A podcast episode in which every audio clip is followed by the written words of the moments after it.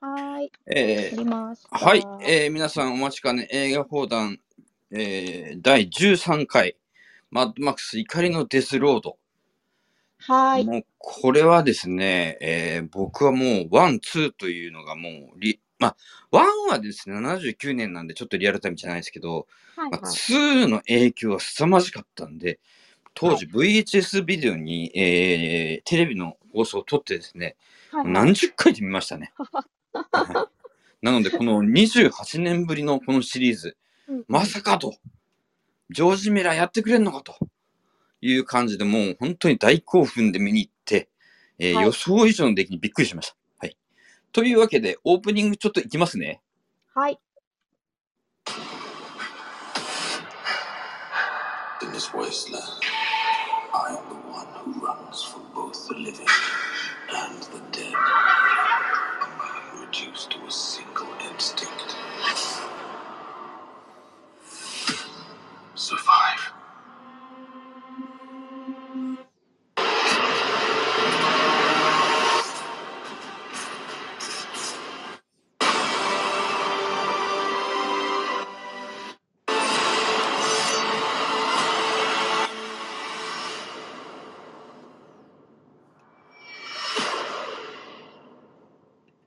はい。というわけです。はい。えーもちろん僕は映画館で見ましたし、はい。えー映画館で2回見てですね、はいえーその後、あの、モノクロ版も出たんですけど、うんうん。それも2回見てます。おそおし。て DVD、ブルーレイで見て見てますんで、これ6回以上見てますね、もう、ヒャッハーしまくりですね。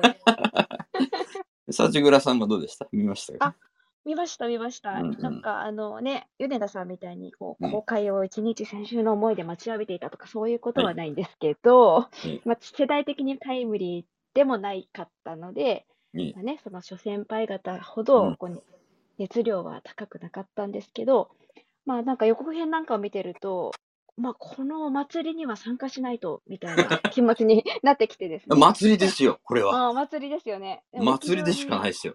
うん、見に行きましたよ。うん、うん。どうでした感想は。もう最高ですね。もう、最高でしょ あ見た後もなんか知らないけど、アドレナクリンが出まくってて、 そうそうそうそうなんか もうおかしなテンションになってましたね。そうそうそうそう。え映画評論家の町山智博さんがバイクに乗ってですね、今のお台場ができる前のお台場の更地に行ったら、同じような感じでバイクに乗ってる人たちがいっぱいいたそうです、この映画の公開の時この映画じゃないよ、マッドマックス1の時です。ああ、そうなんですうんうね。んえっと、マッドマックス1はですね、79年公開のオーストラリアの映画ですね。はい、そうですで、ね。えジョージ・ミラーは基本的にシドニーがオフィスなんですよ。はい、そして、えーオーストラリア出身のメル・ギブソンの出席作になったんですね、79年。そうですね。はい。で、なんでこういう作品ができたかっていうところはですね、うんうん。えっと、まあ、あの、国策としてですね、オーストラリアってやっぱカルチャーがあんまなかったうんうんの、で、えっと、国として、やっぱその映画産業とか、そういうのにちょっと力を入れていこうはとい、いうことで、それまでちょっとき、えっと、ハリウッドでは、その、なかなか撮れないようなですね、過激な、こう、映画、暴力シーンとか、うんうんえー殺戮シーンとか、うんそのうん、そういうのを盛り込んだむちゃくちゃな映画がオーストラリアで撮られるようになるんですよ。このおー80年代前後に。はいはで、い。その先駆けで一番ヒットしたのがマットマックスですね。はい。で、メルギブソンのねはい。で、メルギメルギブソンがここから世界的なスターになっていくんですけど、はい。あの、近未来の話のオーストラリアの路上ですね。はい。で、暴走族が支配してると。うんうん、いうところで、えっと、この、えー えーこの主人公のマックスが乗る車、えーは V8 インターセプター、これがですね、えーこのシリーズのずっと走ってる車です。ほこうれインターセプターね、覚えておいてください。インターセプタはい。で、まあ、1の話はまあまあいいんですけど、ー。はい。あの、1の時の逸話がですね、うんあの、これ見たらわかるんですけど、あの、たあのトレ、トレーラーみたいなでかい車にですね、はい。暴走族のバイクに乗った人が引かれちゃうんですよ。お本ー当に。おー。で、当時 CG とかないですから。 うんうんうん。で、噂でです ね、本当に死んだっていう噂が流れて、えー。 体ごと首とかぐちゃってなって、本当にトラックに行かれてるんですよ。えー、痛々しい。で、そそれがちょっと問題になったんで、うんうん国際的な問題になっちゃったんで、そのスタントマンが僕生きてますってちゃんと言ったらしいんですよ。うんうん。ああ、よかった。で、それぐらい過激なことやってて話題になったと。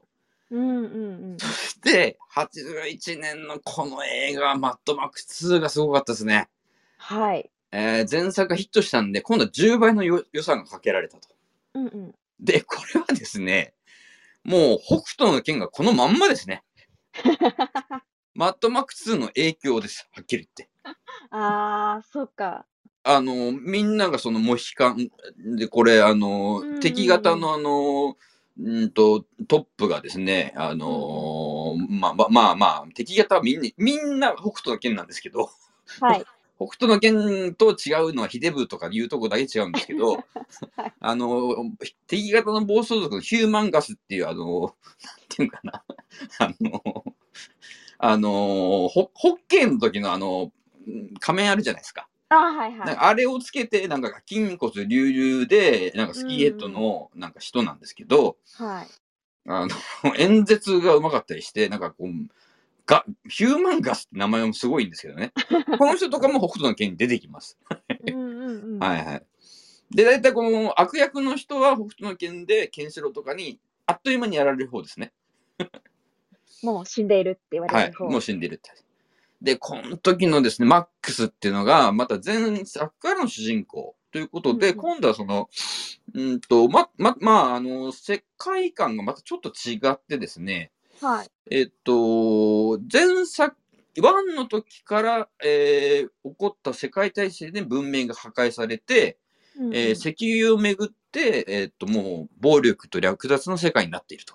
で、うんもうみん、えー世界は砂漠化しているっていうところで、うんうんえーっと前作でそのお奥さんと子供を失ったマックスっていうのが、まあ、うんうん放浪しててほうっていうところから始まってそのさっき言ったインターセプターですねはい。に、まあ、ひたすら乗ってるんですねうんうでんそのインターセプターの燃料を狙ってまたその暴走族が来来るわけですようん。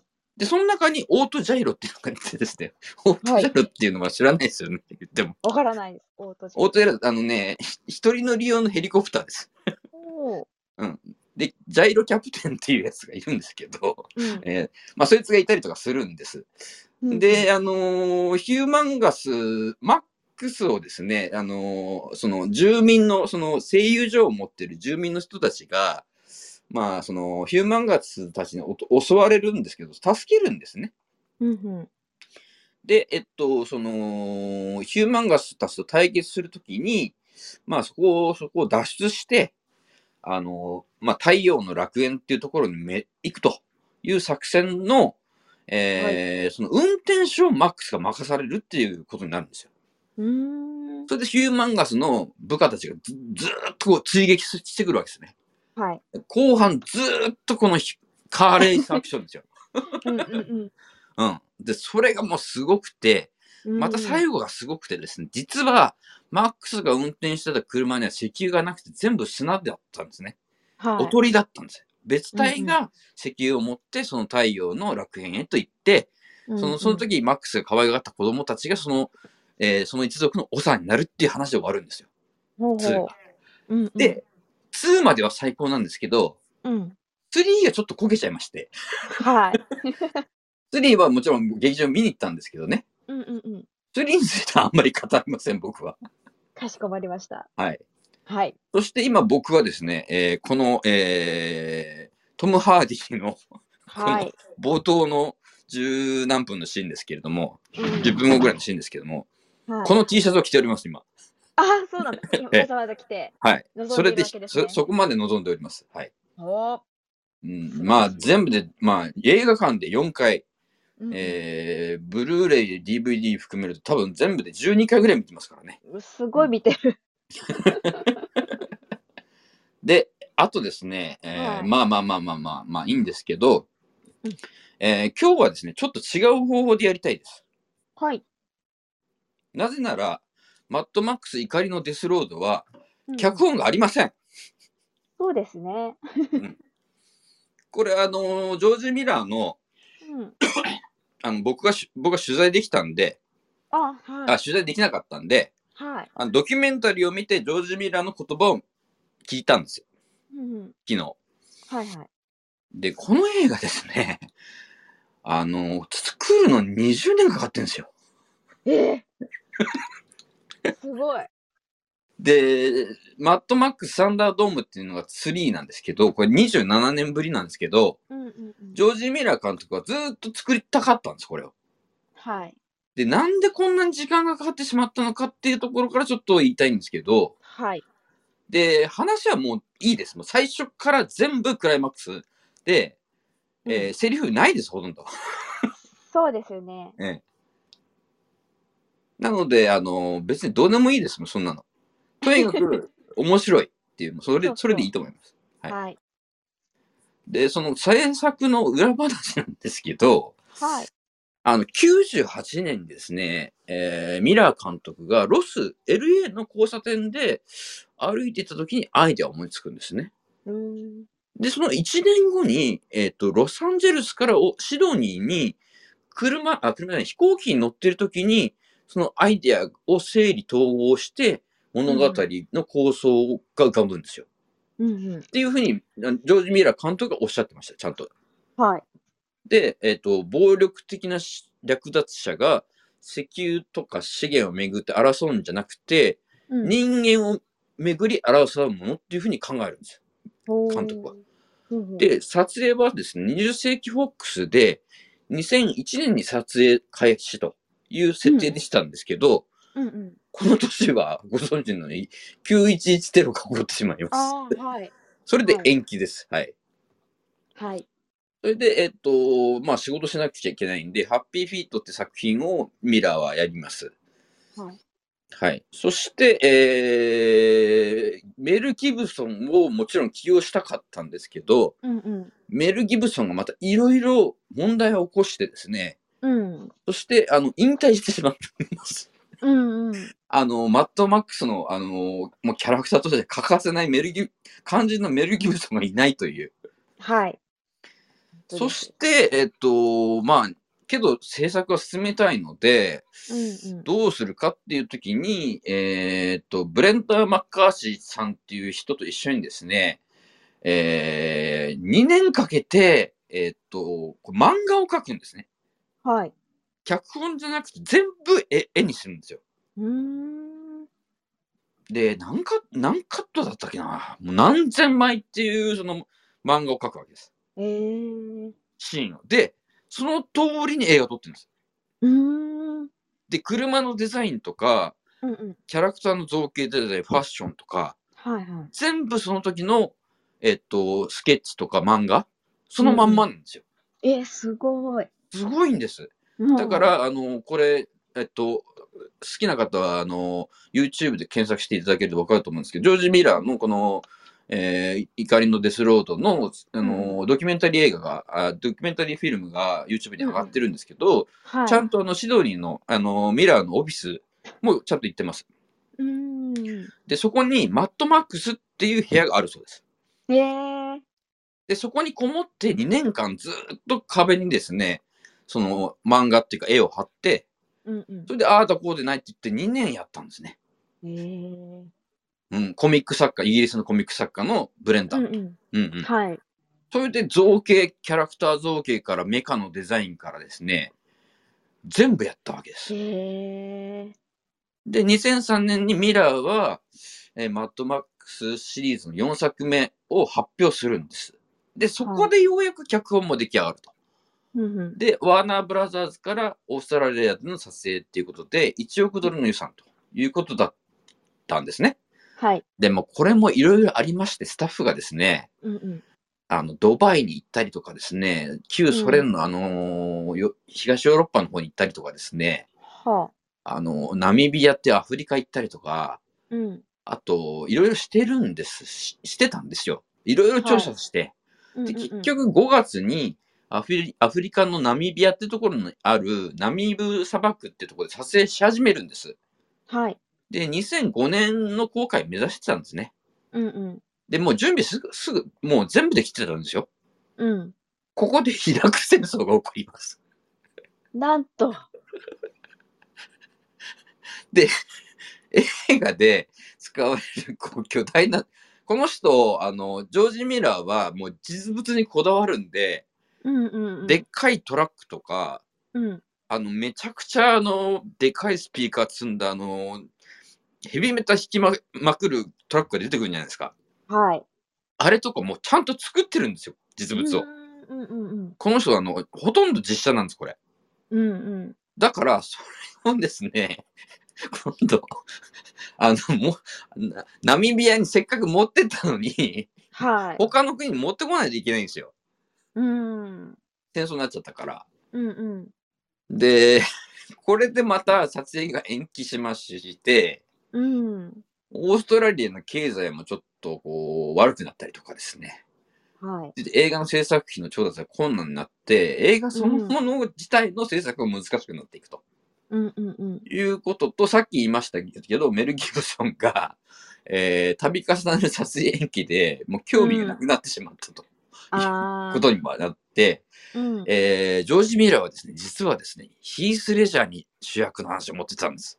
えー、ヒース・レジャーもオーストオーストラリア出身の俳優さんですよね。けど、ヒース・レジャーに持ってって、ヒース・レジャーがもし生きてたらすごいことになってたでしょうね。そうですねけ。ど、ご存知のように、ヒース・レジャーは2008年に自殺しちゃいますからね。はい。そして、えーミルメル・ギブソンの代わりで、今度、ロバート・ダウニー・ダウニー・ジュニアにも話がえいきます。ー、アイアンマン。はい。ですけど、えーちょっとですね、まあ、アイアンマンでこう、ギャラが上がってましてね、ロバート・ダウニー・ジュニアも。ちょっと難しくなってかうんる感じであったと。うん。いうことで、今度は2007年3月になるんですけど、はい。えーにえー、2000 2007オーロラフィルムメーカーイニティアシブとで改めてということで会社が変わっちゃってですねマッドマックスはい4が、えーの制作に、えーまたもう一回立て直してジョージ・ミラーはやり出します、はい。えー世界情勢が良くなったりとかオーストラリアの経済がちょっと良くなったからですねうんうんうん。で2008年にはですねこの実写と実はそのマッドマックス4のですねゲームとアニメの企画が並行してたんですね。おお、そうなそんれですねぐらいこの作品、まあ、28年ぶりになるわけだから、うんうん20年ぶりぐらいになるわけだから、はい。まあ、ここでがっつり稼いで、うんこの20年間みんなファンがね、世界中のファンがいるんで、すごいもの見せてやろうと。はいそしてもうゲームもアニメも全部やってやろうとうんいう感じになります。うんで、2010年7月に、えージョージ・ミラーは 3D カメラを開発して撮影し始めて、3D 映画の可能性も指摘してたんです。はい。けど予算面からちょっと 3D は無理だということで、ツー 2D になりました。はい。で、2009年に、えー2009年にミラーはですね、2011年初頭まで、オーストラリアのブロークンヒルっていうところで撮影を行うとして、正式に発表してます。あーはい。で、この時はまあヒース・レジャーが予定だったんですけど、まあ、うんえー主役は、えートム・ハーディ、はいそしてシャーリーズ・セロンと交渉して、うんえーシャーリーズ・セロンはですね、マえーえーマックス役、マックス役を、まあ、トム・ハーディというふうに聞かされて、うんうんえーまあ、あのートム・ハーディと共に自分も大きい役割をこの映画で果たす、果たすことができるんじゃないかと思って、やることにしました。はい。でも映画見た人思うんです、思うと思うんですけど、うん。シャーリーズ・セロンってスーパーモデルですよ、もともと。うんうんうん。あの、めちゃめちゃ美人ですよ、この人。そうですね。ええ。まあ、南アフリカ出身なんですが、はい。もう16歳の時に地元のモデルコンテストで優勝して、ニューヨーク移住で、ももともとバレエダンサーで、えー膝がちょっと怪我してロスに移って、マネージャーにスカウトされて、まあ女優になると。と、はい。いう感じで、まあ、セクシーなブロンド役ばっかりやってたんで、うんうん。そうじゃない、ちょっとこう、なんていうかな、まあ、本格的な女優さんになりたかったというところは、私生活であるみたいですね、やっぱうり。ーん。で、この、シャーリーズ・セロンがやったこの役が、まあ、すごかったですね。片腕がなくて、すスごかったキンヘッドで黒くね、うんうん。目の下とか。目の下も入れてるし、うん。で、その片手でトラック運転しながら、もうめちゃくちゃカーアクションしますよね。うん。うんうん、で、逆に言うと、マックスじゃなくて、このシャーリーズ・セロンがやったし役の方がこれ主人公ですね、はっきり言って。そうですよね。あの、うんマックスすっごい空気みたいな。 輸血袋のところだけすごい覚えてるみたいな感じ。マックスがあんま活躍しねえっていうね。そうなんですよね。マックス、怒ってるけど、怒りのデスロード、これ英語で言うとフューリーロードなんですけど、うんうん。うん。マックスの話じゃなくて、これ、シャーリーズ・セロンがほとんど主役です。はい。そはうい、ですよね。はい、はい。はい。で、えっと、プロットではですね、マッドマックス、サンダードームの後の話になる見込みだったんですけど、うん。えーまあ、マッドマックス2の要素が、まはあ、いちょっとあるというような感じになってきてますね、魔法は。うんうん。で、えー2010年、今度し7月に、えーマッドマックス4の制作と、5作目のマッドマックス・ザ・ウェイストランド。ウェイストランドってアレジって意味ですね。うんの制。作も企画と。そして6作目の企画もあって、えーおう全3作の制作予定ということだったんです が、はい。今度は、そのブロークンヒルっていうのはマッドマックスのファンにとっては聖地なわけですよ。うんうん。ブロークンヒルでマッドマックス2が取られてるんで、ファンはみんな行くんですね。うんうん。で、オーストラリアのもう広大な砂漠です。荒れ地です。うん。はい。で、2011年撮影してたんです。うん。タフなね。はい。とこの砂漠にですね、大雨が降るんですよ。 歴史砂的な。漠。なのに。うんで、設定がこういう映画の設定じゃないですか。うんうん。なのに大雨が降ってしまって、もう取れなくなっちゃうわけですよ。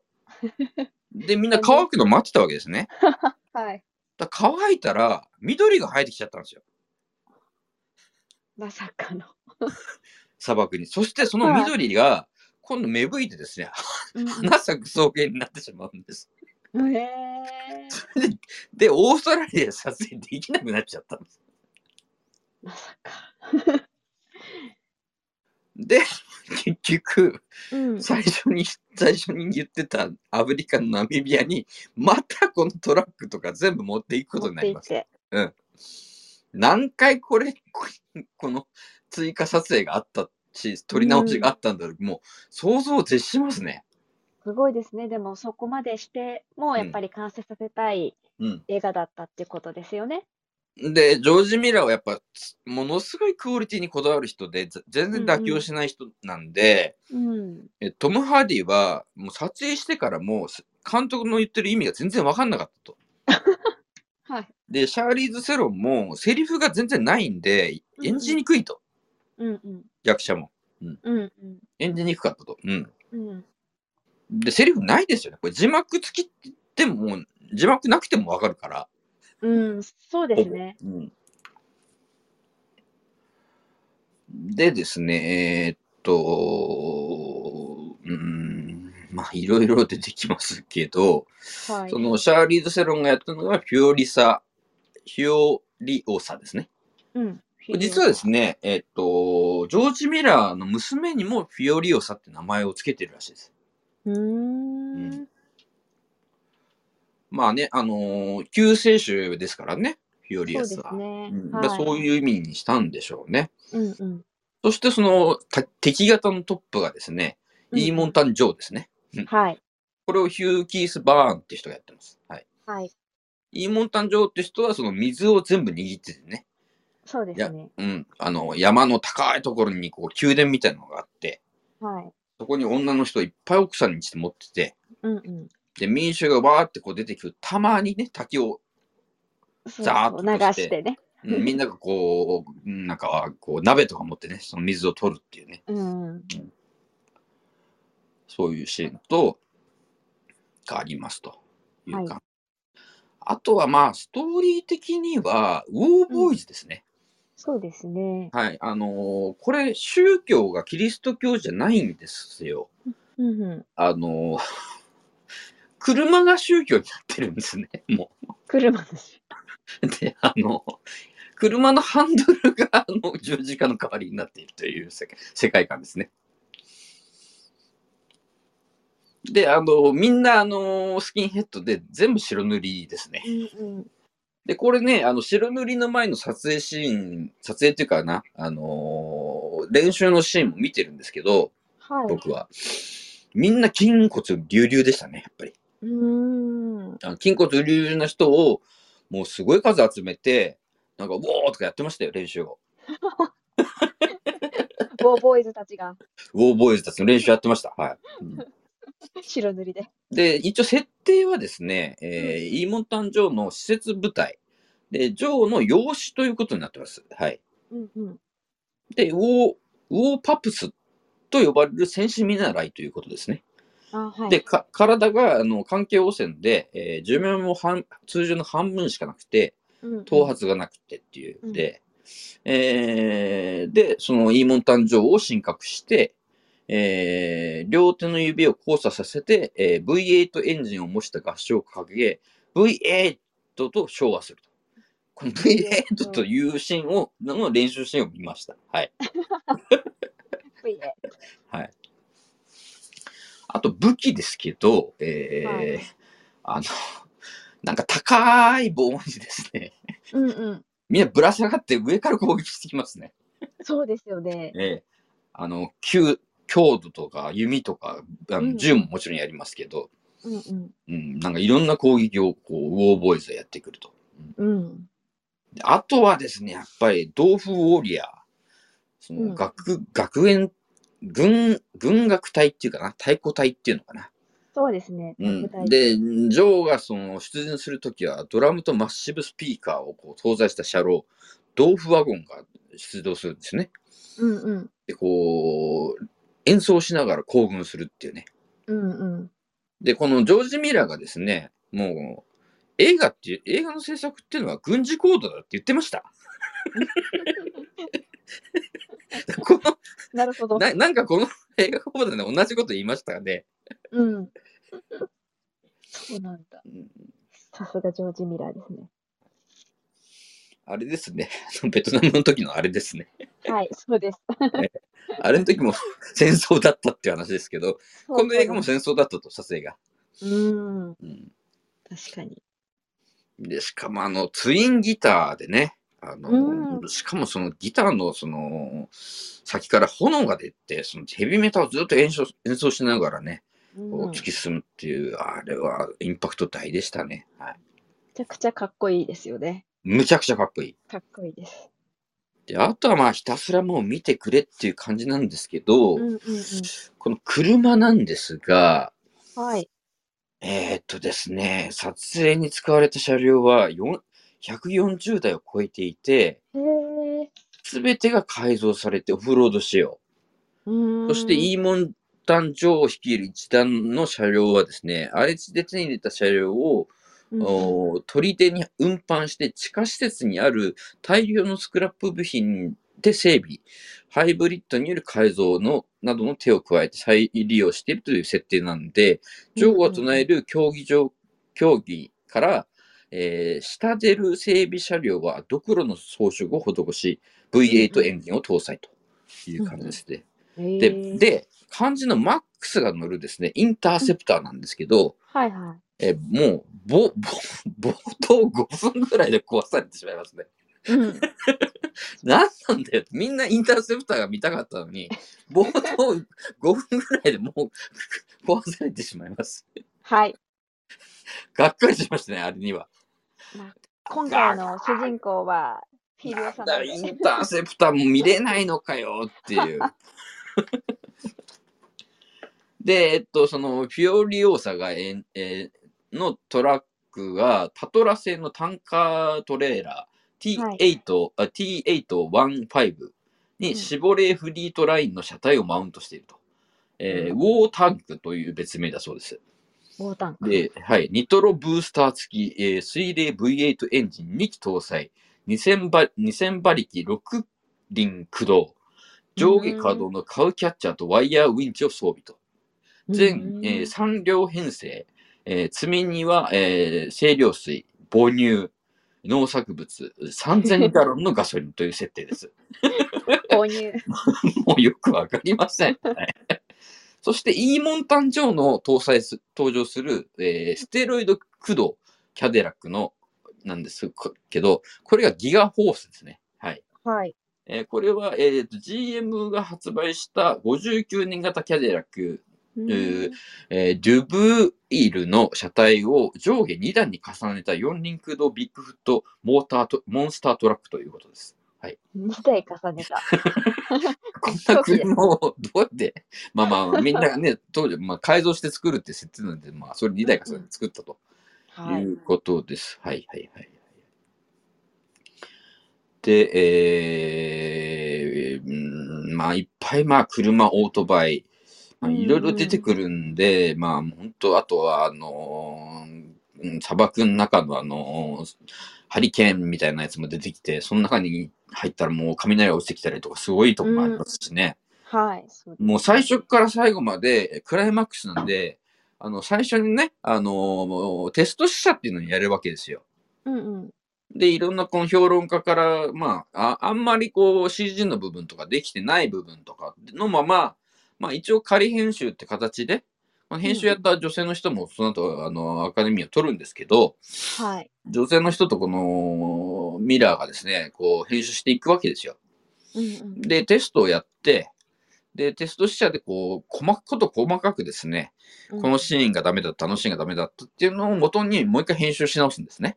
うん。まあその編集を何回もするわけですよ。はい。で、編集にもやっぱり何年かかかって、2年ぐらいかかってるんですね。うんうん。で、えー撮影はですね、2011年11月、はいえーに、そのさっき言った、えーブロークンヒルがダメになっちゃったんで、ナミビアになって、えーうん2012年7月から12月まで、えー約半年ですね。もっとか、うん、まあ半年間やって、ようやくクランクアップとうん。いうことだったんですけど、これやったあのトム・ハーディはわけ分かってなかったと。どういう話になるのか、全然意味が分かんなかったと言って、えーカンヌ国際映画祭の時の記者会見で、ジョージ・ミラーに、これ見て分かったと、俺僕は悪かった、ごめんなさいってあ謝ってますね。アポロジーって言ってます。うーん。で、それに対してジョージ・ミラーは、あそこで謝ってくれたことに対して、本当に彼は良かったな、みたいなことを言ってまし たね。はいうんさらに、えっ、と、ナミビアでの撮影は終了してたんですけど、さらにここからがすごいです。ジョージ・ミラーはやっぱこだわって、今度は13年の11月から3週間、またオーストラリア追加撮影してます。へえ。で、14年公開ってしてたんですけど、この遅れから15年5月の公開になったと。いうのがく、えーと裏話です。はい。うーん、そうだったんですね。はすいごく時間をかけて作られた。はい、まあもう20年かかってますから、一作に。そうでそすしよてね。、これ1ですから、これ3部作ですから、あこれ2と3があるわけですよ。そうですよね。だって、絶対続きそうな感じで終わったから、はい。はい、これ 2, 2とか3とかで、あのね、マックスが活躍するんじゃないかなっていそううそうそうまだであの序章ですね。はい。あの、トム・ハーディなんですけど、うん、すげえなんか筋骨隆々だし、うん、うん。この人、あの、2010年のインインセプションはい。で、やっぱ国際的。的に知名度上げてます。僕、この時のインセプションのこの人大好きでしたね。ああ、よかったですようんね。うんうんうんうん。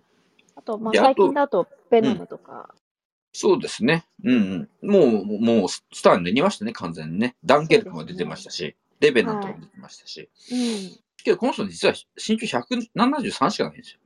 ああ、大きく見えますね。うん。鍛えてますけどね、もちろん。うん、うん。うんうん。そうなんです。で、えっと、この人がですね、その、ブレイクっていうかな、まあ、インセプションでブレイクはするんですけど、実はその日本で未公開のウォーリアーって映画知らないっすよね。ちょっと見てないですね。こう日本ではまあ限定公開だったみたいなんですけど、はい。あと DVD を発売されてる、ブルーレイ DVD を発売されてるんで見れるんですが、これがすごい面白いです。うーん。あの UFC っていうあの総合格闘技はいはい。の物語ですね。はい。ウォーリアーこの総合格闘技が好きな人はこの映画見るとたまんないですね。ううーん、ん。あの格闘技が好きな人は。うん。で、この役がめちゃくちゃいい。おー UNEXT で見れるみたいですね。はい。このウォーリアーをぜひ見てみもらうと、トム・ハーディの、えー、素晴らしさがよりわかるかなはとい。いう感じですね。はい。あと、まあ、ほとんど主人公のシャーリーズ・セロンですが、うんうん。えー、マッドマックス以降もずーっと毎年映画に出続けてますし、17年はワイルドスピード、アイスブレイク、アトミックブロンド、宇宙探査艦、オービルと3作出てますし、うんうん。えー、2018年も2つ、うん2019年も3作、うん。そして2021年もワイルワイルドスピード、えージェットブレイクにも出てますし、アダムスファミリー2にも出てますし、うん。えーまあ、多作ですね。はい。うんうんうん。そうですね。マッドマックスの以前だと、うん、どうだろうな。僕らが知ったのは、うん、スタンドアップ、トリコロールに燃えてとか、ライフイズとか、あと、モンスターっていう2003年がの映画があったりとか、あとはそうですね、えっ、と、スコルピオンの恋恋まじないも出てますね。ウディアレンの。あれ幸倉さん倒れちゃった。すいません。ごめんなさい。はいはい。なので、えっと、順調にこう、あの、大女優にもうなりつつある人で、うんえー、75年生まれですから、えー、僕と世代的にはほとんど同じなんで。うすが、すごい綺麗な人ですね。そうですうね。ん現在46歳ですけれどもう、んうんううん。んうんうんモンスターではオスカーを取ってある。そうですね、もうスカは取ってますね。うんうんううんうんうんん。うんでも、なんかいい映画でしたけど。はい。はい。なので、シャーリーズ・セロは、あの、2007年のエスクワイアって雑誌で、最も世界でセクシーな女性に選ばれたりとかうんしてますし、えー映画以外の活動だと、えー同性愛者同士の結婚が法的に、えー認めるみ認められるまで私は結婚しないと発言して、うんうん同性愛に対す同性愛に対する人々の理解を深めたとして、うんえー GLAAD メディア賞の名誉賞っていうのを受賞したりとか、はいあと2008年には国連平和大使に、えー任命されたりとか、うんあと2010年のワ HIFIFA ワールドカップ南アフリカ大会の抽選会で司会を務めたりとか、うんうん。えーそういう国際的な活動もしていますとはい。いう感じですね。私生活だと、えーっと、実は2010、えー2007年にアメリカの市民権取得とうんうん。いう感じですが、その前に結婚してたんですが、えー、女の子を養子に取ってますね。はい。で、2013年から実はですね、えー、ショーン・ペンと交際してたらしいです。うん。ショーン・ペンもやり売りますね。やりあのおまっすさんね。いやでもね、今いやいもや精力的にウクライナのドキュメンタリー撮ったりとか。そうですよ。僕らから今逃げてきてますから、逃げてきましたから。うんはい。ねえ、ショーペンさんもいい俳優さんですよ。いや、もう素晴らしい俳優ですよ。はい。えー、そしてちょっとまあ、ジョージ・ミラーの今後今後なんですけど、うんうん一体この作品はいつ作られるのかと。そうですね。またもう10年ぐらいかかるんじゃないかと。すでに7年経ってしまいました。もうすでに7年経ってますよ。どうなるんでしょうか。生きてるうちに公開してほしいです。この人もう77歳ですよ。どうすそるうんでですすかよね。本当ですよ。もうちょっと急ピッチで作ってもらわない と。ただですね、あの、まあ、この映画でも、あの、映画放談でも紹介したウディ・アレン。はい。それから僕が世界で一番好きなマーティン・スコセッシ。はい。で、スピルバーグ。うん。もうね、今ね、60代後半から70代の監督の方が、が生き生きしてますね。ね、クリント・イーストウッドなんかも。うん、いい人もそう素です晴ら。しいもう、ですよねもうあの70代からがもう最高の映画監督っていう時代になってきましたね。うんやっぱり経験を積まれて、やっぱ人生の経験もね、豊富になられてですよね。で、70、GG の映画監督の今攻めてる時代ですうね。ん、うん。過激な映画撮ってますね。うんううん、うん。もうジョージ・ミラーは、もうみんなが見たいのはカーアクションなんだろうと。はい開き直って、もうカーアクションにこ徹底的にこだわって、そのテスト上映があったっていう話あったじゃないですか。はいはい。で、その時もやっぱり、アクションシーンがあまりにも多すぎて、うんうん。あの、 ついていけないっていう声があったそうです、やっぱり。ああ、やっぱね、演じる方は大変ですよね。で、あの、ミラーにインタビューした町山さんも、うんうん。あのあまりにもこうアクションシーンが多すぎて、動体視力が追いつかなかったとお言ったんですけど、うんうん。僕は77歳だよと。うん。僕はついていけるぜ、みたいなことをミラーが言ったそうです。まだまだいけるぜと。まだまだいけるぜ。うん。で、この人なんか過激な映画ばっか撮ってるんですけど、うんこのドキュメンタリー映画とか見ると、すごいかっこいいダンディーなね、知的なおじ様なんですよね。おーうんうんうん。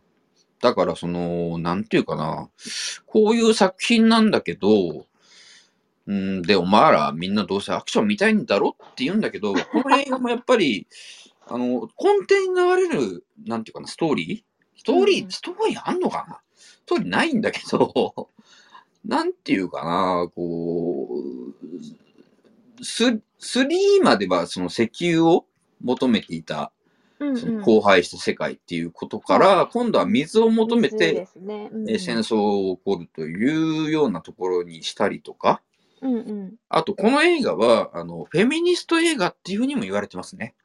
そうですね。女性がすごく活躍するというか、はい。女性が、あのー急その女性たちを救済するというね、うん、そうですね。女王からその女王のそのまあ無理やりこう奥さんというかな、うん、愛人というかな、そういうのにならされている、その、なんか白い服着た美人の人たちばっかりですよ。うんうんこうのん。人たちが砂漠の中で、その、 トレーラーに乗ってずっと逃げていくっていう、うんねうん。うんそうですね。うん、そういう話ですね。 はい。と話してたら、えーもう48分になってしまいましあらた。あら、早い ですね。早いですね。ちょっと私興奮していますんで、 はい。あの、この、この映画に関しては、本当にあの思い入れが強いです。もう30年ぶりかという感そうじでで。すよね。うんは世代的にど真ん中ですし、まあ、うんおじさんファンは喜んだし、うんうん若い世代もびっくりしたとい。そういでうすよね感じで、世紀のもう本当さ大傑作だと思います。はい。うん、やっぱアクション映画史上最高の狂気うん。じゃないかなと、うん。はい、思いますね。しかもこの CG 前線の時代で、ちゃんとトラック作ってたっていうね。うん、全部すごい、うそれがすごいですよね。あの、撮影シーン見ると、あのー巨大なそのトラックが、一応その、えグリーンバックにですね、突っ込むシーンとか撮ってるんですよ。うんうんうん。でそのグリーンバックのところだけ CG にするんでしょうね。そうですね。で、あのーセロンがあのずっと片腕じゃないですか。うんうんうん。で、片方のとこに緑のやつ巻いてましたね、やっぱり。ああ、そうなんですで、ね。そこだけ CG 処理してるんですね。うんうんううん。ん。そういうのを見れて面白かったですね。ああ、ちょっと今度見てみます。うんだから、その、出演した人たちも、これうんうん、完成するまで、どんな感じになるか全然わかんなかったっていう。 それでトム・最後ハーそデうィがうん分かんなかったっていうことですね。はいあ、トム・ハーディもどうなるんだろうってずっと思いながら撮影してたと。これ、これ何なんだよって、何不な満んをだよ抱えな、ジョージ・フィラーの演出に不満を感じながら、これ何なのって思いながらやってたんだけど、見たら、かちゃんと出来上がってたんで、監督に謝ったっていう。うんうんうん。うん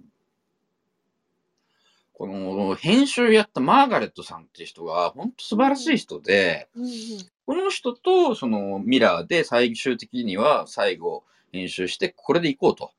うん、でもうどう文句言われてもいいよ。もうこれでいこうというふうにして決めたらしいです。うん最終的う、なん最終バージョンは。うんうん文句のつけようのない出来ですよね。うんうんうん、まあ、あの、語り出したらあと2時間ぐらい語れるんですけど、まあまあ、本当このぐらいにしておいて、そうですさて、ねはて、えっ、と、次、 次のマッドマックスは、もう7年経ってしまいましたが、果たしはいて、えー、2020年代に見れるんでしょうか見れるとあの期待して待ってましょう。はい。もう、興行収益ももちろんすごいことですし、日本だけで18億売れてますから。うんすごい。うんはい、はい。えー、自作なんですけど、一応タイトルはあります。マッドマックス・ザ・ウエスト、まあ、これ言いますね。ザ・うんウェイステッドランド、ウェイスト、うんウェイストランド。うん。そしてその次、あそれが、そのスピンオフのピオリサ、うんピオリオサか、のスピンオフもあるそうです。おー、スピンオフですうん。ね。うんうん。だからまた今ね、多分、ジョージ・ミラーまた、 あの、漫画家の人とずーっと絵絵コンって書いてると思います。絵コンって書いて壁に貼って。壁に貼ってずーっとそのマッ眺マめてッドマックスってオフィスの部屋 で、ずーっとやってると思います。2年からい2、3年かけて。あーもうそれ期待大じゃないですか。で、また撮影長を探してぐるぐるぐるぐるスタッフはしてるんだと思います。世界中を。そうですね。うん。どうしよう、ここで撮るか。ね、うんウクライナのあのヨーロッパのあたりで撮撮ろうと思ってたら、また、また変更ですからね、これね。そうですよね。うん。こう次はどこで取るんでしょうか、アフリカ以外で。うん。 うん、鳥取砂丘とかですかね。鳥取砂丘。 ちょっともう埋も埋もれて進めないみたいな。鳥取砂丘行くい行きましたけど、小さすぎます よ。しょぼってね。うん、しょうも。というわけでね、えっと、コメント来てますんで、えーあはいコ。メント来てますか皆さんコメント、チャットでどうぞ。見た感想など。うん、コメントは今のところは。ないですか手を挙げて発言でもいいんで。そうですね。はいえーあのー出てたオーボーイズの一人がすごい、あのこうニュークスうん。うんっうん。ていうね、オーボーイズの人いるじゃないですか。はい、ニュークス、彼ね。もはい彼もすごい良かったですよね。はい、いいですね。ニコラス・ホルトですね。はい。このニコラス・ホルトはめちゃくちゃなルックスしてますけど、本当はめちゃめちゃイケメンです。白塗りですから ね。はい、めちゃめちゃイケメンです。イギリス出身の。そうですね。身長が190センチもあってね。うん。うなんんかねこの人はヒこューう、この人はヒュー・グラントと一緒に出た「アバウト・ア・ボーイ」で有名なんですね。子役のね、うんうん時からってことですよね。で、なんか X メンシリーズで共演したあのジェニファー・ローレンスと交際したんですけど、破局して、あ再度交際して、再度破局してますね。えー何があったん だ。で、2018年に、えーセクシーモデル、セクシーモデルってことは AV 女優でしょうね。うんうんのブライアーナっていう人と結婚して第一子が生まれたというこあとそうで。ですすか。おはいめでとうございます。はい。 なのはで、いニコラス・ホルトは全然あのイケメンなんで、全うん然違うんで、はい。そうですよね。はい。なんはかい。このね、なんか結構映画の主人公ってこう困難な状況を乗り越えて成長するみたいな、てはい人いるじゃないか。それがなんかニュークスかなっていうのがあって。そうですね。そね、うん。ニュークスの成長みたいなのもちょっと描かれてますね。うん、とてもすごいニュークス良かったですよね。はいうん。皆まあ、さんと感想あと、トム・ハーディはですね、えっと、に99年にサラ・ウォードと結婚してるんですけど、2004年に離婚と。うんいうことと、あと元恋人のレイチャル・スピートとの間間に息子が一人いて、うんえー嵐ヶ丘で共演したシャーロシャーロット・ライリーと交際で、また別れて、また結婚してます。はい、あ、そうなんですね。 で、うんとても20代前半からに半ばはアルコール中毒を及ぶ及び、えーうんコカイン中毒だったそうです。え、意外だな。えー現在はもう克服してると。うんうんうん。で、もう今は2人お子さんがいらっしゃると。あそうですか。そして、あの、フェミニストともしても知られていて、えー女性差別的な発言を、あ質問をですね、うんうん、えーこの映画に対して、えーマスコミから受けた時も、あの、女性を擁護するような、えーうんうん答え、アンサーをしているとうんいうところです。ね。うん。ナイスガイですね。はいそうですね、本当。はいちょっと。あと、あ彼のの、マッドマックス、レザレクションズも出てましたね。うんうんううんん。あとは、スパイダーマン、えーノーウェイホームも出てますし、あ、そうなんですね、見てないや。これ、仮オ出演ですけど、うんうんうんまま、あマトリックスも仮名出演ですけどね。うんうん。なので、えっと、トム・ハーディも大スターになっていくと思うんで、うん、そうですね。うん、注目ですね。この人も77年生まれなんで、まあもあう、ーまあ44歳なんで、まあまあいい年ですね。はそうですね。い。もう早く、く本当、次のマッドマックス撮ってくれな いと。早くおじちゃんになっちゃやうてくれない。とトム・ハーディも50代になってしそまうう。そう、なっちゃう、なっちゃう。うん、トム・ハーディの筋肉美が見れるまで早く撮ってほしいですね、ミラーが本当ね。ですよ、はい本当本当あ。とミラーがあと何年生きられるかっていう問題もありますね。うんもうそう77ですなねんで、ははい。ーい、確かに。 10年だったら87なんでね。そうですよ。はい。いつまでも元気でね、こうはい出てほしいものです。はい。というわけで、マッドマックス怒りのデスローデド、スロード。はい。えー、総括じゃあ、立黒さんお願いします。そうですね、えっとまあ、最初から最後までねト、トラックで声を爆走して逃げたり追いかけたりするっていう映画なんですけど、まあ、その中でもなんかこうドラマがあったり人間っていうものを描いてたりとか、まあ、感動的な見せ場っていうのもあるでも娯楽映画のやっぱ醍醐味を感じる作品だと思います。えっとまあ、この映画はまあちょっとこう細かい小難しいことを考えなくていいと思うんですけど、まあ、IS とかフェミニズムとか自己救済とかも、まあ、ちょっとふ何気に深いテーマとかもあると思うんですけど、まあ、それは横に置いとって置いといてやっぱ問答無用にこうキャハーと言いたくなるような映画ですのでぜひぜひね皆さん見ていただきたいと思いますしこのねさっきジョージ・ミラー監督もう77歳ですけど可愛らしいハッピーフィートとかベーブとかそういったそうです、そうです。さね、作品を撮った監督でもあるんですけど、やっぱりこの、ね、信じられないほどの狂気の地獄へ、うんマッドマックスがやっぱ最高だと思いますので、ね、上映時間の98%がアクションというぶっ飛んでる映画なので、ぜひあのもう何も考えたくないときうんに、こうひゃーっと言いたいときに、ぜひうん皆さん見られてください。私は以上です。あの、これはですね、本当に、あのどんな抗うつ剤とかよりも効くと思 います。 そうですね。振られた時とか、あのー離婚した時とか、うんうん。会社が倒産したとか、うんあうんの失業したとか、うん首が回らなくなったとか、そういう時に見るといいと思います。そうですね。もうアドレナリン出まくりますもんね。もう何もかも忘れてしまいます。嫌なこと。うん。これ、うんこれ見。ると。うん。うん。それで、こう、2時間これ見るとですね、外に出て叫びたくな ります。うおーそうそう、わかり ます。なので、えっと、落ち込んだ時見ましょそうですね。う。 なんかに落ち込んだり、なんか壁があった時に、うん。泣きそうになったりとかすると、これ見ると、全然元気になります。はいそうですよ。うん。最高です。はい。最高です、本最当。とあとは、とにかく、ジョージ・ミラーが心が折れなかった。うんうんうんうん。この20年間何回もトラブルがあったのに、うん。映画会社も変わって、もうナミビア、オーストラリアで撮ろうと思ったら砂漠が洪水になったりとか、うん。で、お花畑になってしまう。うんうん。で、ナミビアに行ってまた撮り直すとか、あとはもううんうそんの、ストーリーの漫画作るのに2年かけたりとか、そうんうのん執念のすごさですね。そうですね。その、まあ、ひ一人のものづくりをする人間との端くれとしてはですね、この、に20年かけて いい一作品作るこの根性。うん執念。うん。そしてディテールにこだわ、徹底的に最初から絵絵コンテ作ってここだわったっていう。うんうん。そして脚本は後から、まあちょっとだけ作ったっていう、そうですよね。まあそこの凄さですね。もうそのはい CG じゃなくて、その本当に車まで全部作ってしまってっていう。うんうん。うん。素晴らしいですよ。うん、本当にすごい監督だと思うし、長生きして、本当、本当次の、次のマッドマックスの、う。うんん次もうんウェイ次ストもウ見たェいイス。トランドを、とにかく早く作ってくれ。死 ぬ前に。本当です。はい、という感じです、僕は。はい。楽しみに待ちましょでこう話してるともうもうみんな見たくなると思いますまた今う。う日ん。今ぜ夜ひぜひ、もう今夜も見た方がいいですよ。けど見たら寝れなくなりますよアドレナリンが出まくってです ね。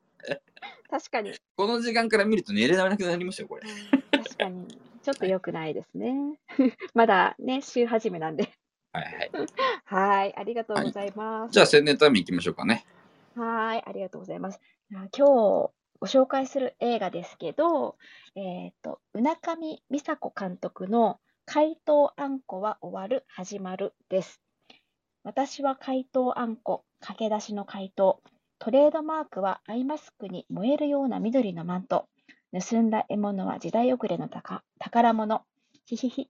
次の獲物は何にしようかな。そんなネット小説を書いているオンダリエのもとに、ある日、怪盗あんこから予告状が届けられる。果たしてあんこは本当にいるいない小説から飛び出した怪盗あんこが本物の絵画を盗んでしまったことから始まるストーリーです。えーと、こちらはですね、福岡インディペンデント映画祭2016で上映させていただいた39分の短編作品で、現在はニュ UNEXT ギャオで配信中です。えー、うなかみみさこ監督の作品はですね、えーと、福岡インディペンデント映画祭2018年にも上映させていただいておりまして、無限紳士人形地獄っていうものを上映させていただきました。あの、世界観がとても素敵な監督さんですので、あの、ぜひチェックされてみてください。えっと、無限紳士人形地地獄自体は、あの、昨年ですね、全国の映画館でも、あの、順次上映されたので、ご覧になられた方もいらっしゃるかもしれません。あの、ぜひぜひ、あの、無限紳士の方もぜひご覧ください。えーまたですね、あの、前回からずっとあのご紹介してますけれども、天野智次郎監督の私の魔境。えっと、今回はオウム真理教をモチーフにした映画で、こちらは全現在制作中です。クラウドファンディングでの予算集めをしておりまして、3000円からの支援が可能ですので、ぜひご支援のほどよろしくお願いいたします。私からは以上です。はい、えー僕からはですね、まあ、あのー今日の火曜日夜8時からの映画放談、もう13回目ですけど、えーこのクラブ、うーあれこれクラブなかったっけあのーあるんですけど、私がちょっとなんか、あの、ホストのクラブになんか入ってないみたいで、ちょっと作れないんですよ。あ、そうです皆か。さん作っていただければ、ああのちゃんと会場です。はい。あの、ただ、ポッドキャスト配信してますんで、過去の回も聞けますんで、えーぜひ、ポッドキャスト、Spotify だと無料で聞けますんでね、えっ、と、はいアプリをダウンロードして、ぜひ映画放談聞いてください。あと、クラブハウスからも、この映画放談、公認として結構認められていき始めまして、えーパチパチはい、パチパチという感じです。続けてきてよかったなと。いうところと、えー木曜日は、えー夜8時から今度音楽放談をやりますと。えー前回は、えーキングオブポップマイケル・ジャクソンをやりましたが、えー来えー今週ですね、今週の木曜日は、えー今の、えー女性シンガーとして多分世界一のビヨンセについて解説をしますと。えーはいビヨンセのコンサート僕2回行ってますから、おー、えー語ることいっぱいあります。はい、はい。そして、えーっと、えーっと、セーブ・ザ・スチューデンツっていう、えー NPO 法人を今度立ち上げます。えーは今、いコロナ禍でバイトができなかったりですね、やっぱり、あのー不況とかで、えー学費が払えなくて退職、あー退学したりとかですね、あと、あのーやっぱり女子の人も大変で、こう、キャバクラで働いたりとか、まあなんかそういう大学生とかも増えてるってよく聞くので、はい。それであの僕らの時代の恒例だって卒業旅行もう海外に行けないとか、まあ、コロナも。もあったりお金がなかったりとかっていう状況もあるので、まあ、その学生を支援して、まあ、なるべく海外旅行とか語学留学とか世界を見せてあげたいというふうなことを思っていて、今 Facebook グループでいろんな人を招待しているので、まあ、ご興味ある方とかぜひそういう活動に参加したいという方があればあのメッセージなりなり僕のところに来ていただければあ寄せていただければ、えーグループに招待します。えー、セールドスチューデンツはですね、えっと、まあ、クラウドファンディングを最初やって、それから、えっと、えーゆそこで、えっと、論文と、あーエッセイと、あまあ、えっと、ピッチでですね、優秀な学生に対して、えっと、まあ、少しばかりのお金を渡して、語学留学とか海外体験をさせて、またそのレポートを、えーその学生メディアに載せてもらうという感じで、こう、ぐるぐる回っていって、企業側はそこで活躍した、えーひわえー生きのいい学生をですね、取るということで、企業からの協賛も得たいというふうに感じで、ずっと続いていくような、えーそういう NPO を作って、えっ、と、私塾もやりたいと思っていて、えー特別講義としていろんな大人のいろんな働き方、生き方を見せたいなと。えーはい新卒一一括就職なんでね、日本はね。うんだけ、ど、いろんな生き方があっていいんだぞと。世界はもっともっと広いからっていうのを見せたいなというふうに思って、その塾もやりますし、うん NP 法人のセーブ・ザ・スチューデンツの、えー Facebook グループにぜひご参加くださいという感じです。あとは、あのー僕が作っ設立した Web3 リサーチラボというのもあってですね、えー NFT とかブロックチェーンとか暗号資産とか、あとはメタバースとかですね、そういった新しい分野の次のインターネットが Web3 と言われてますけど、はい。そこのあの研究所を作ってですね、えーこれからの、えーまあ、もう2、3年で変わっていくと思うんですけど、まあ、いろんなあのき企業、まあ、どの企業もホームページを持ってて、えー、EC サイトを持ってる時代ですから、そこが Web3 対応せせざるを得ないと。そういう時の,の、えー企業に対する世界の情報を提供したりとか、えーレポーティングを行ったりしたりとか、そこに、えー情報を集積して、で、えっと、アムステルダムの、えー会社とちょっと契約をするつもりで、えー世界中にそこは記者、元、えー大手新聞社とかジャーナリストが世界中にいるので、その人たちから Web3 の情報を集めてきて、それで日本の企業とかに、えークリエイターとかに提供するような、そういう事業もやっていきたいと私は思っています。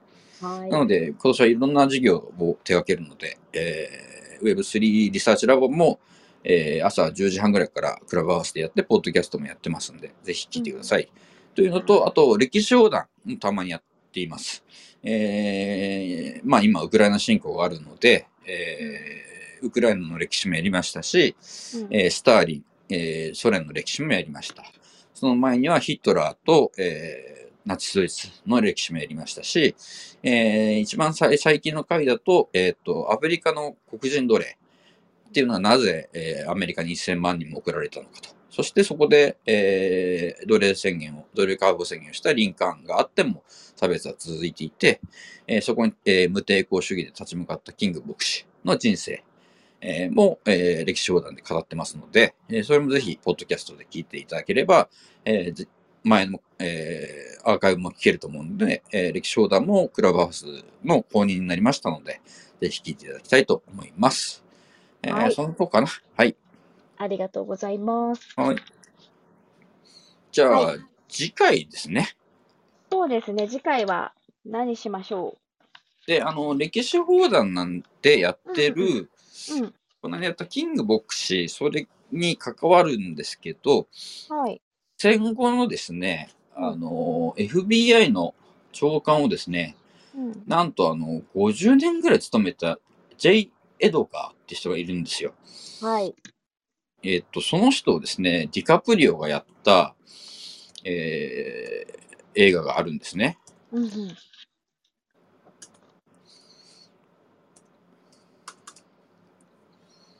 えー、J. エドガーっていう2011年のあー公開の映画ですけど、これをイーストウッドが監督して、うんうんえーディカプリオがジョン・エドガー・フーバーを演じていると。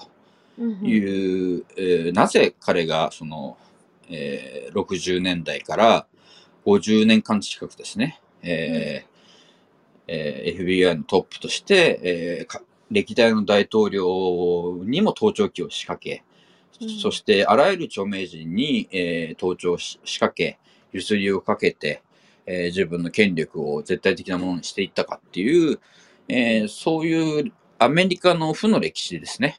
はい。えーそこにちょっと迫った映画で、えーディカプリオはですね、実はそのアメリカの負の、えー歴史みたいなことを最近ずっと演じてるんですよ。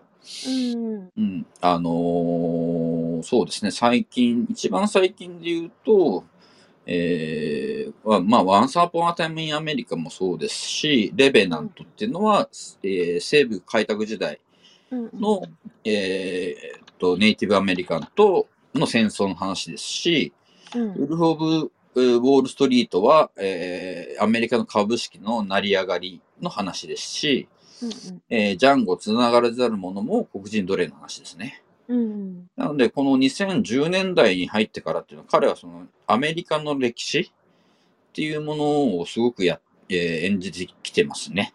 ううんん。はい。そして、あの、彼は、あの、環境問題とかにも非常に、えー今積極的に関わっているので、うんうんと、非常に、あと、プロデューサーとしてもですね、えー2004年のリクリチャード・ニクソン暗殺を企てた男の制作組織とか、あうと、んアビエイターの制作組織もやってますし、うん。はい。えーもう、あの、ハリウッドではなかなかあのオスカー取れなかったんですけど、うんうん。うん、もう、あのー大俳優ですよね、もはや。あの、そうですね。若い。時はもうアイドルでしたけれども、うんうん。今や本当に大俳優になったかなというところです。はい。うん。はい。なので、ありがとうございえー、ます J. エドガーをやりたいと思います。はい。クリント・イーストウッド作品もちょっとあれ、あのーうんリクエスト来てたので、うんよかったですね。はい。 J- J ・エドガー、ははいい。J ・エドガー最の初は J 時は僕は泣きましたね、やっぱり。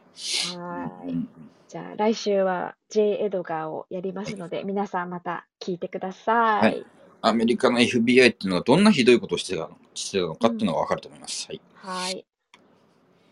じゃあそろそろお開きということで、えー皆さん、はいね、ご視聴いただはきありがとうございました。。長い間はい、ありがとうございました。また来週も聞いまてたくだ来さ週い。じゃあありねがとうございます。失礼します。